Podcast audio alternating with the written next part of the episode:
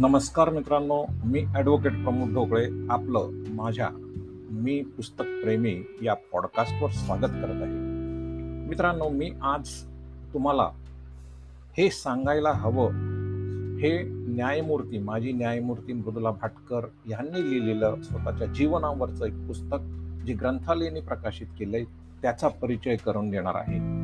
अतिशय महत्वाचं हे पुस्तक आहे मित्रांनो. मुळात उच्च न्यायालयामध्ये न्यायाधीश असले न्यायमूर्ती असलेल्या व्यक्तीने अशा पद्धतीचं पुस्तक लिहिणं हे खूप ही खूप वेगळी घटना आहे आणि म्हणूनच ही समजून घेण्याची गरज मला वाटतं आज समाजाला आहे आणि त्यासाठी हे सांगायला हवं हे पुस्तक ग्रंथाली प्रकाशित पुस्तक आपण वाचायला हवं असं मला वाटतं. म्हणून मित्रांनो मी हाच एपिसोड तुमच्यासाठी करून घेतलेला आहे. तर मित्रांनो तत्पूर्वी ज्यांनी कोणी अजूनही माझा हा पॉडकास्ट फॉलो केला नाही त्यांना विनंती आहे की त्यांनी कृपया हा पॉडकास्ट फॉलो करावा. म्हणजे त्यांना वेगवेगळ्या पुस्तकांचा परिचय जो मी नियमितपणे करून देतो तो वाचायला मिळेल. तर मित्रांनो जेव्हा जेव्हा ताट खण्याची माणसं व्यवस्थेतील शुक्राचार्यांना अडचणीत ठरतात तेव्हा तेव्हा त्यांच्यावर किंवा त्यांच्या जवळच्या लोकांवर जिवारी लागणारे व्यार व्यवस्थित केले जातात. नामोहरम करून अशा ताटकणांच्या माणसांना शरण यायला भाग पडलं जातं. राजकारणातले हे डावपेच जेव्हा न्याय व्यवस्थेतील रामशास्त्री बाण्यांच्या व्यक्तींवर केले जातात तेव्हा त्यांच्यावर काय प्रसंग ओढवत असेल हे तुम्हाला आणि आम्हाला कधीही कळू शकत नाही. याचं कारण म्हणजे न्यायाधीशांना त्यांच्यावरील टीकेला उत्तर देण्याचं स्वातंत्र्य नाही. माध्यमांकडे आपली बाजू मांडण्याची परवानगी नाही. सार्वजनिक चर्चेत त्यांना भाग घेता येत नाही. आणि न्यायाधीशाने घालून दिलेल्या वागणुकीच्या नीती व तत्वांनुसारच कधीही प्रसार माध्यमांसमोर जाणं व व्यक्त होणं हे गैरसमजलं जातं. आपल्या न्यायव्यवस्थेमधलं हे अघोषित असं तत्व आहे. तर या नीतिमूल्यांचं पालन कर्तव्य कठोरपणे करणं हे प्रत्येक न्यायाधीशाचं तसंच उच्च व सर्वोच्च न्यायालयातील न्यायमूर्तींचं महत्वाचं कर्तव्य आहे असं लेखिका या पुस्तकात नमूद करतात. असं असताना देखील ह्या पुस्तकांमध्ये त्यांनी काय लिहिलंय हे अतिशय महत्वाचं आहे मित्रांनो. सर्वोच्च न्यायालयाने घातलेल्या नेमक्या याच मर्यादांचा गैरफायदा भडक टीव्ही चॅनेल वृत्तपत्र आणि समाज माध्यम व्हॉट्सॲप ट्विटर फेसबुक किंवा इंस्टाग्राम यावरील जलपक घेतात याची कल्पना आपल्याला हे पुस्तक वाचल्यावरच येते मित्रांनो. जिल्हा न्यायाधीशपदी आपलं काम चोख आणि निष्ठापूर्वक करत असताना अदन्यात राजकीय नेत्यांच्या बगलबच्च्यांकडून न्यायमूर्ती मृदुला भाटकर यांच्या कामात कसे हस्तक्षेप झाले? याची उदाहरणं न्यायमूर्तींनी या पुस्तकात सविस्तर दिली आहेत. सोळा वर्ष जिल्हा न्यायाधीश म्हणून आणि दहा वर्ष मुंबई उच्च न्यायालयात न्यायमूर्ती म्हणून मृदुला भाटकर यांनी न्यायदानाचे काम निष्ठेने केले आहे. दोन हजार सहा साली मुंबईतील उपनगरीय लोकल ट्रेनमध्ये झालेल्या साखळी बॉम्बस्फोटात एकशे सत्याऐंशी लोक मृत्युमुखी पडले तर आठशे लोक गंभीर जखमी झाले होते. मालेगाव बॉम्बस्फोट कटला आणि औरंगाबाद येथील मारुती गाडीत मिळालेला खूप मोठा शस्त्रसाठा ज्याच्यामध्ये पाच टेनगन पन्नास हातबॉम्ब आणि काही काडतुसं होते. असे हे महत्त्वाचे तीन खटले मोक्का न्यायालयामध्ये न्यायमूर्ती भाटकर या वेगाने आणि तत्परतेने चालवत होत्या. यातील एकोणचाळीस आरोपी हे खटले सीबीआयकडे देण्याची मागणी सतत करत होते. ती त्यांची मागणी नाकारवून मोक्का न्यायालयातच न्यायमूर्ती भाटकर यांनी या बॉम्बस्फोटाचे सुनावणी पुढे चालू ठेवली होती. एटीएसने देखील याचा तपास पूर्ण करून सीआरपीसी म्हणजे क्रिमिनल प्रोसिजर कोडच्या कलम एकशे त्र्याहत्तरनुसार सहा ऑगस्ट दोन हजार सत्तर सातला चार्जशीटही मोक्का न्यायालयात भरली होती. अचानक तत्कालीन गृहमंत्री यांनी हे खटले सीबीआयकडे देण्याची घोषणा करून एक प्रकारे आरोपीचं म्हणणंच मान्य केलं. मोक्का न्यायालयाला आणि न्यायाधीश भाटकर यांना याचा धक्का बसला. तत्पूर्वी सारा सहारा खटल्यात पोलिसांनी पुरावा दाखल न केल्याने इक्बाल कास्कर या दाऊदच्या भावाची न्यायमूर्ती भाटकर यांनी निर्दोष सुटका केली होती.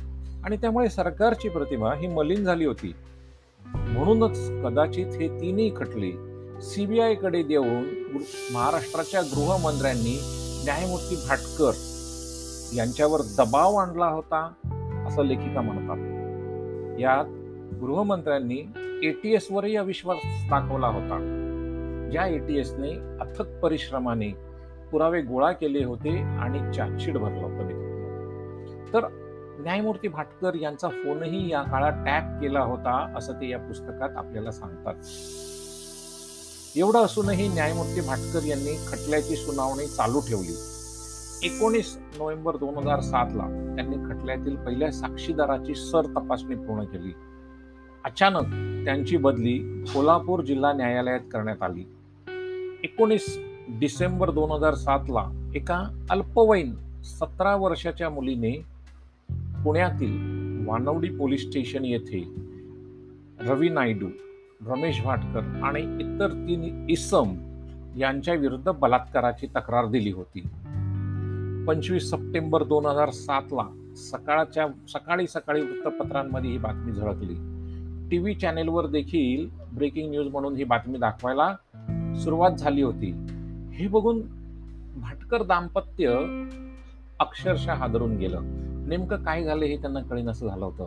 म्हणून त्यांनी या संपूर्ण प्रकरणाची पूर्ण माहिती करून घेतली.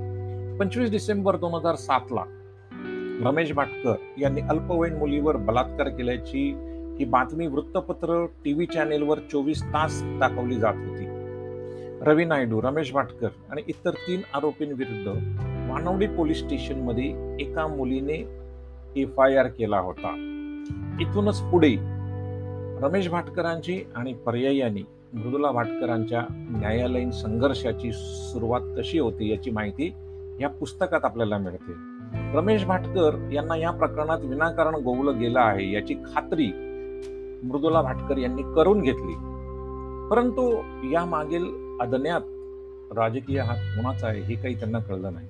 न्यायमूर्ती भाटकर यांना धडा शिकवण्यासाठी त्यांचे पती रमेश भाटकर यांना प्याद म्हणून वापरलं जात आहे याची पक्की खात्री मृदुला भाटकर यांना पटली होती. रमेश भाटकर यांना अटकपूर्व जामीन या खटल्यामध्ये मिळाला. टी व्ही चॅनेलवर मात्र दिवस रात्र रमेश भाटकर यांची बातमी दाखवण्यात येत होती. वृत्तपत्रांनी देखील भडक बातम्या देण्याचा सपाटा सुरू केला होता. आणि वृत्तपत्रांनी माध्यमांनी ट्रायल बाय मीडिया रमेश भाटकरांच्या विरुद्ध सुरू केली होती. चोवीस डिसेंबर दोन हजार सातला टाइम्स ऑफ इंडियाच्या मुंबई मिररमध्ये रमेश भाटकर यांनी अल्पवयीन फिर्यादीची म्हणजे त्या मुलीची अर्धनग्न छायाचित्र वाटली अशी ही धादांत खोटी बातमी टाइम्स ऑफ इंडियाने छापली. अशा रीतीने वृत्तपत्र माध्यमांनी आणि टी व्ही चॅनेल्सने रमेश भाटकर यांच्या विरुद्ध एक प्रकारची फ्रंटच सुरू केली होती आणि त्यांना दोषी घोषित करून शिक्षा द्यायचेच फक्त बाकी ठेवलं होतं. एका प्रसिद्ध वृत्तपत्रांनी तर न्यायाधीश मृदुला मृदुला भाटकर यांच्या न्यायालयीन अनुभवाच्या खोट्या बातम्याही छापल्या. माध्यमांच्या या अतिरंजित आणि बदनामीकारक बातम्यांमुळे पती पत्नी ही दोघेही नैराश्याच्या गर्दीत ढकलले गेले.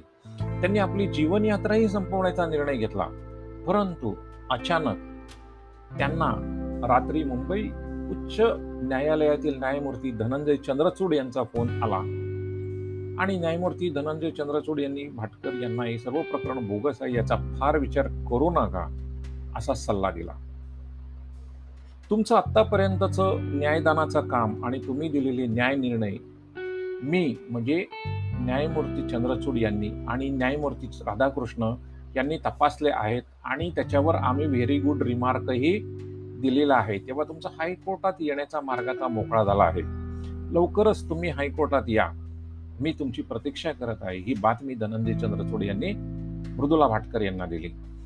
धनंजय चंद्रचूड यांच्या या फोनमुळे न्यायमूर्ती भाटकर आणि रमेश भाटकर यांचं नैराश्य दूर झालं.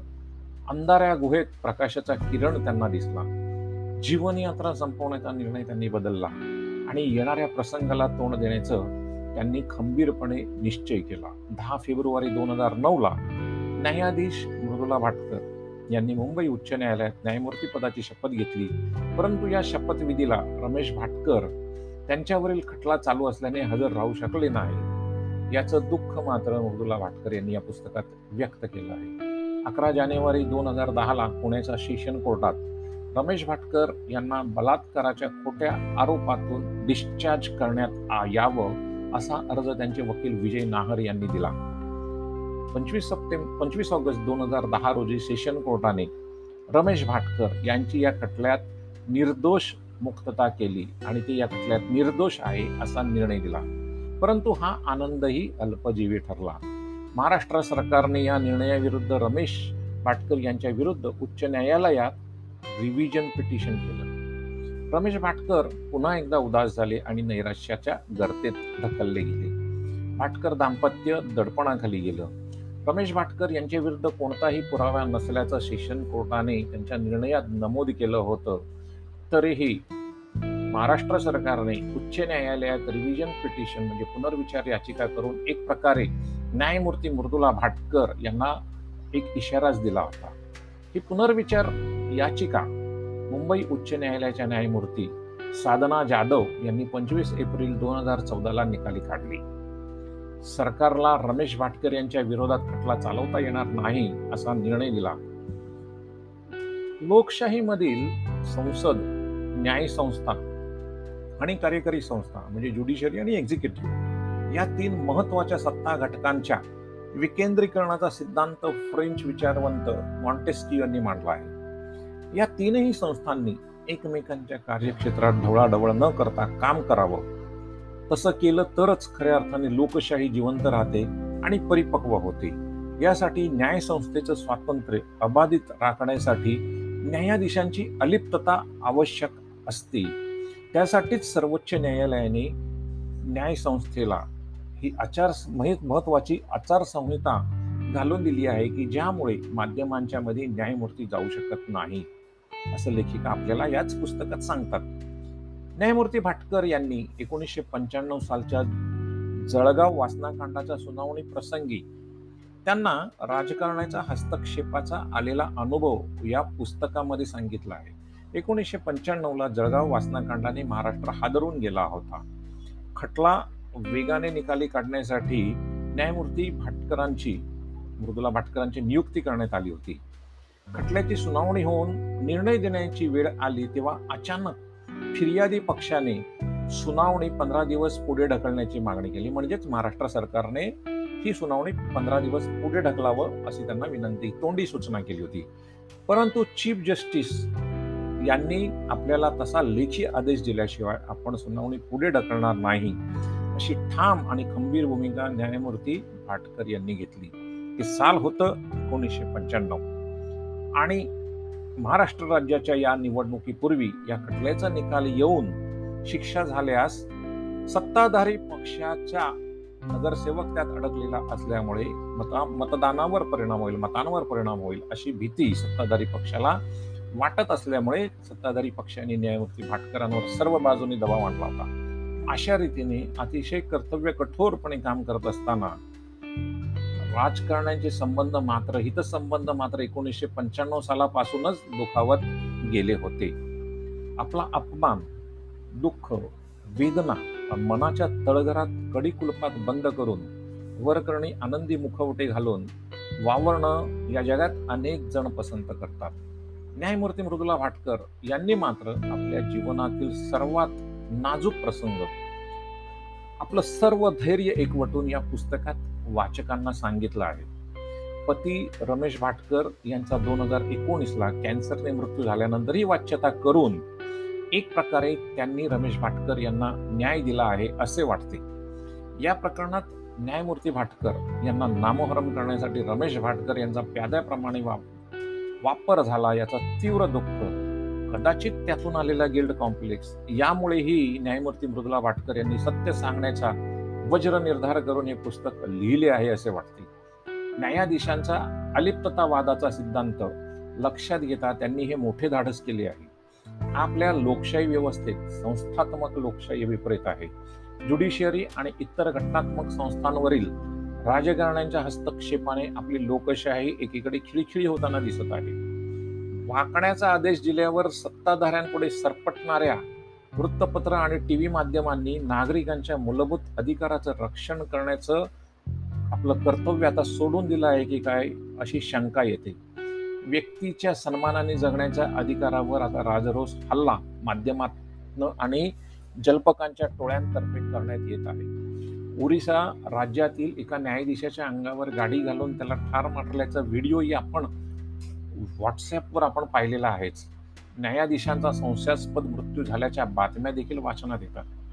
सर्वोच्च न्यायालयाच्या चार ज्येष्ठ न्यायमूर्तींनी पत्रकार परिषदेत सरकारच्या हस्तक्षेपास विरोध केल्याची घटनाही आपल्या आठवणीत असेल. न्यायसंस्थेला अंकित करून सर्वंकष सत्ता मिळवण्यासाठी सर्वच पक्षाचे राजकारणी प्रयत्न करताना दिसतात.